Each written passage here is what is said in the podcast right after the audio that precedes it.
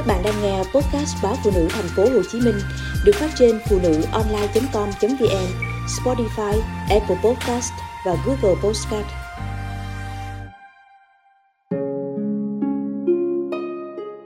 Sau cơn say nắng Đã 6 tháng kể từ ngày anh hồi tâm chuyển ý mà quay về với gia đình sau cơn say nắng. Người ta nói biết phục thiện còn quý hơn vàng, nhưng Linh đang khổ sở vì thứ gọi là vàng này. Anh say nắng một cô khách hàng, những buổi làm việc chung từ văn phòng sang quán cà phê rồi chuyển sang khách sạn. Anh vẫn ăn cơm nhà, vẫn tròn nhiệm vụ đón con mỗi chiều, lương tháng đưa đủ, ngày lễ, ngày kỷ niệm vẫn hoa vẫn quà. Và dù đã ăn no mỗi ngày, anh vẫn ngủ ngon trên giường Linh. Linh không cần biết người thứ ba đó là ai, nếu chồng không có lòng thì 10 người như cô ấy cũng chẳng làm được gì. Giờ thiếu gì những cô gái muốn tận dụng vốn tự có, muốn tiết kiệm thời gian đi bộ ở nhà trọ, nên thèm xe hơi nhà tầng là chuyện đương nhiên. Linh không khôn cũng không đến nổi dại nên không thèm hỏi đến người thứ ba. Linh chỉ hỏi anh định thế nào. Việc anh biến chuyện công thành chuyện tư, biến khách hàng thành bạn chung giường cho người công ty anh phát hiện, Linh là người biết sâu cùng. Tất nhiên là anh bị cho thôi việc ngay sau đó, và Linh chẳng tài giỏi để có thể che giấu anh khỏi những tai tiếng. Linh chôn sâu những đau đớn, không nói ra để anh quên đi tai nạn này. Linh đã cố coi đó là tai nạn bởi vì như những người đàn bà khác, Linh cũng mong hai đứa con có đủ cha mẹ, mong chúng có một gia đình hoàn chỉnh. Nhưng trong lòng Linh, vị trí của anh đã bị thu hẹp. Lấy cớ phải kèm con gái lớn học bài, Linh ngủ luôn bên phòng con. Giờ mà bảo Linh nằm chung giường, Linh không làm được. Buổi sáng anh không đi làm nên Linh cũng không muốn dậy sớm cắm đầu vào bếp. Linh thấy tiếc những buổi tối cố ninh ít xương hay con gà, sáng ra mắt nhắm mắt mở nấu cho anh tô phở, tô miếng. Nào ai biết anh ăn rồi chỉ ít phút sau đó đã lại ăn thêm tô nữa ở quán xá nào đó.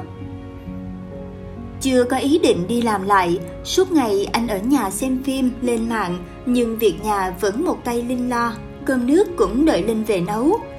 Linh hỏi anh khi nào đi tìm việc, anh nói chưa muốn. Linh nói anh ở nhà thì lo nhà cửa, anh nói những việc đó Linh vẫn làm và làm tốt kia mà. Anh không đi làm, nhưng trước đó những gì anh mang về cái nhà này đủ cho anh ở nhà ăn chơi cả năm. Linh hỏi, còn hai đứa con thì sao? Khi ấy anh im lặng. Anh không dám ra ngoài nhìn ai, còn Linh thì sao?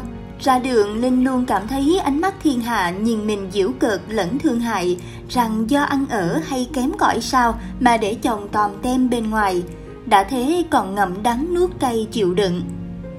Không có gì thay đổi sau buổi nói chuyện ấy, anh vẫn làm những gì anh thích, thậm chí còn không đón con, anh không nói gì nhưng cứ lì ra như đang muốn hành hạ Linh. Linh nói một thì anh bảo hai, Linh nhờ anh nói chuyện với con thì anh lập điệp khúc, thứ người như tôi nói giờ ai nghe.